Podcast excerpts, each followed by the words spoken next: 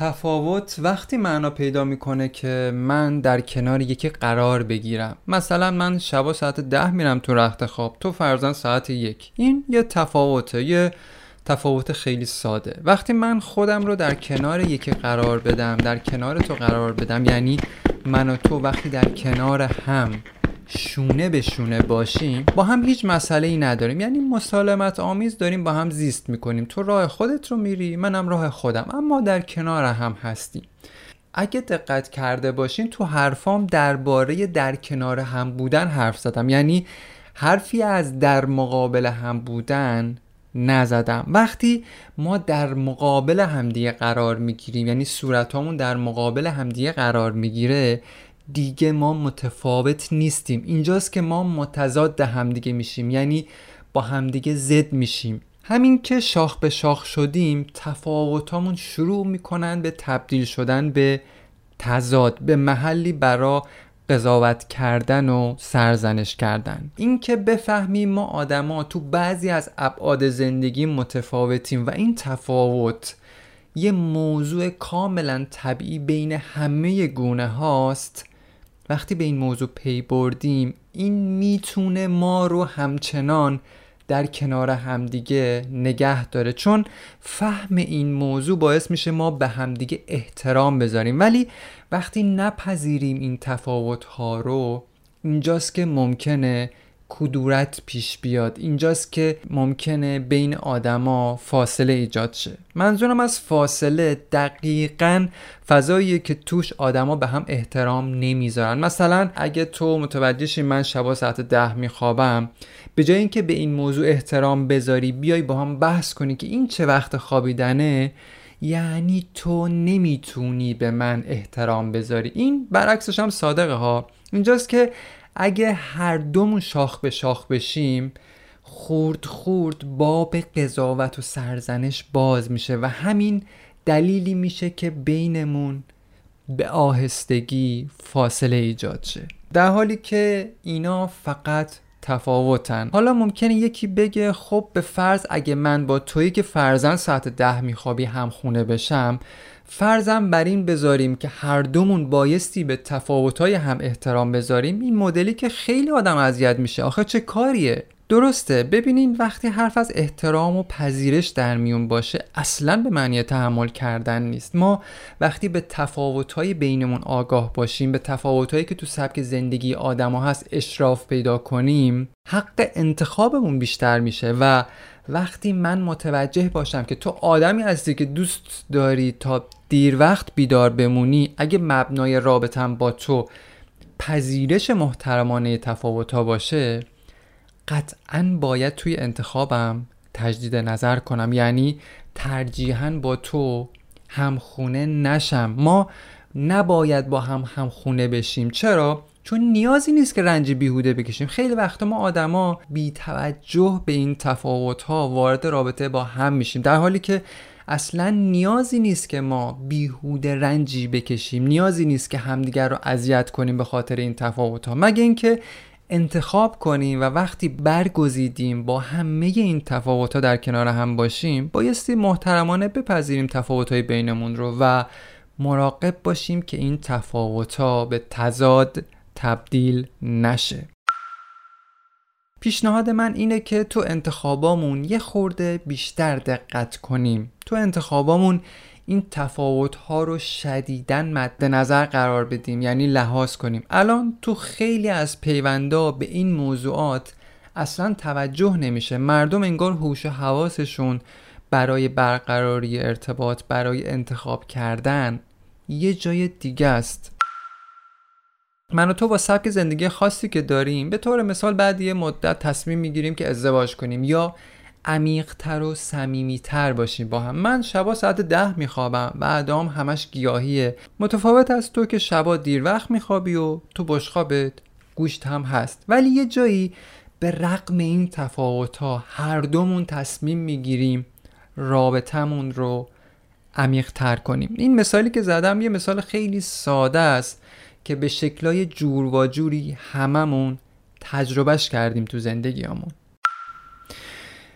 حالا که ازدواج کردیم یه پیوند عاشقانه و زناشویی بینمون بسته شد. بایستی تمرین کنیم که چطور در کنار هم دووم بیاریم تا این عشق همچنان سرپا بمونه. یکی از این تمرینا محترمانه پذیرفتن همین تفاوت هست من میشینم در کنارت به رقم تفاوت های موجود در محتوای بشقابم باهات هم سفره میشم. تو به محتوای درون بشقاب من احترام می‌ذاری؟ منم همینطور.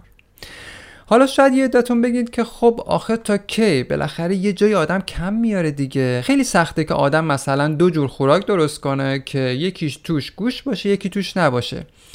اگه یه همچین سوالی تو ذهنتونه منم میگم سخته. ولی خب پذیرش و احترام گذاشتن به تفاوت یه اصل اساسی تو پیوندهای عاشقانه است. اینکه تو جامعه باب شده که آدما باید به خاطر تجربه عشق تغییر کنن یا هم رو مجبور به تغییر کنن به نظر من یک دیدگاه کاملا بیهوده و تاریخ مصرف گذشته است. البته یه مدتی جواب میده ها این مدلی برخورد کردن ولی در بلند مدت به نظر من همه چی برمیگرده به حالت اولش.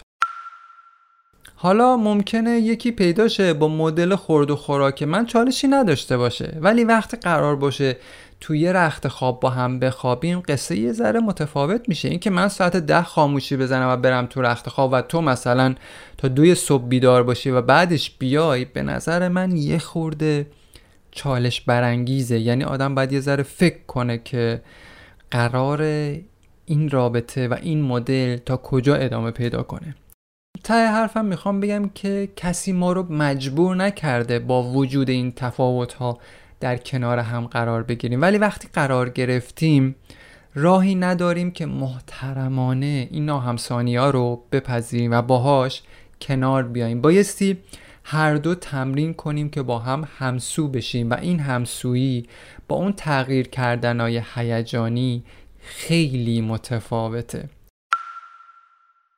عشق در معنای واقعیش به نظرم کارش همینه. آدما رو نه به زور بلکه با نرمی با همدیگه همسو می‌کنه. میگم درباره عشق واقعی حرف می‌زنم اما شبیه همدیگه نمی‌کنه آدما رو. یعنی تفاوت ها رو تبدیل به شباهت نمی‌کنه. ولی فضایی ایجاد می‌کنه که آدم ها بتونن به تفاوت های همدیگه احترام بذارن. چه تو خونه باشه و چه تو فضای بیرون از خانه.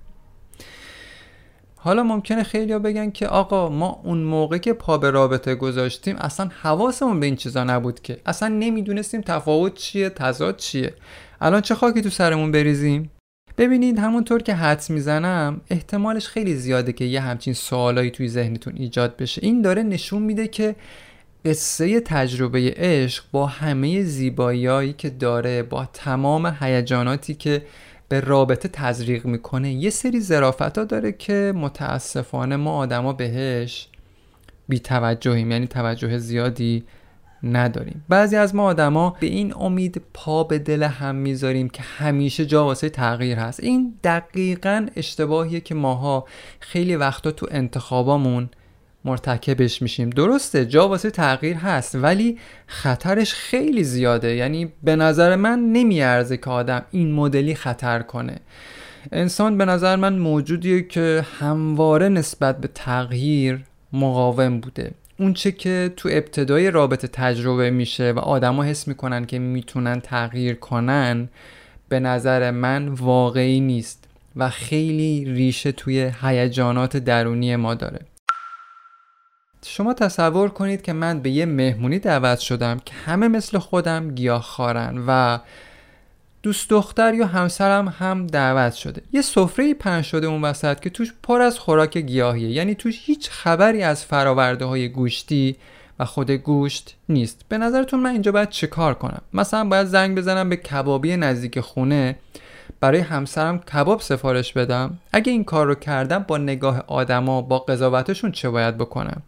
شما چه پیشنهادی میدین؟ آیا باید همسرم بپذیره که همراه من از همین سفره خوراکش رو انتخاب کنه یا نه؟ اونم باید مخالفت کنه چون هم به حال یه دیدگاه خاصی داره نسبت به خورده خوراکش.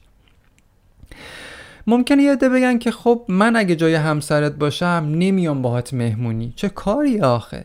ببینین از جوابهای احتمالی که ممکنه داده بشه به این سوالی که الان مطرح کردم میشه نتیجه گرفت که چقدر پذیرش تفاوت ها می‌تونه سخت باشه. حالا این موضوع برعکسش هم صادقه ها. شما فرض کنید که من به همراه همسرم رفتم تو فضایی که همه گوشت می‌خورن. من انتخابم چی می‌تونه باشه؟ آیا بایستی به خاطر عشقی که به همسرم دارم به بشقابم مقداری گوشت اضافه کنم؟ شما اگر تو این وضعیت باشین چی کار می‌کنید؟ اینا زرافت های یه پیوند عاطفیه. حالا من اینجا فضا رو یه خورده زناشویش کردم که ته تهش رو بهتون نشون بدم. تعامل من با شریک عاطفیم دقیقا عمق رابطمون رو داره نشون میده و اینکه من و اون چطور می‌تونیم پذیرای تفاوت های همدیگه باشیم بتونیم از تفاوت های همدیگه حمایت کنیم دقیقا داره به عمق رابطه ما اشاره می‌کنه. اگه بخوام خلاصه کنم حرفم رو می‌تونم اینجوری بگم که ما مجبور نیستیم که تفاوت ها رو بپذیریم به هیچ عنوان. و از طرفی اگه چشم و گوش بسته و بی توجه به این تفاوت ها پا به رابطه گذاشتیم بایستی در ادامه عواقبش رو بپذیریم. چرا؟ چون یه اصلی هست که میگه عشق باعث تغییر آدما نمیشه. اون تغییری که در اوایل رابطه شاهدش هستیم بیشتر جنسش هیجانه. این اصل میگه که با عشق میشه آدما رو تحت تاثیر قرار داد. میشه روشون اثر گذاشت ولی تغییر رو نمیشه به عشق تحمیل کرد. خب با این تعریف ساده از عشق فکر می‌کنم جای یه چیزی خیلی خالیه توی زندگیمون و اون تمرین دیدن تفاوت ها و احترام گذاشتن بهشونه. هرچی بیشتر تمرین کنیم که تفاوت ها رو ببینیم احتمالا بهتر و مؤثرتر از پس پذیرش محترمانه این ناهمسانی ها برمیاییم ممنون از درنگی که داشتین و به این صدا گوش دادین.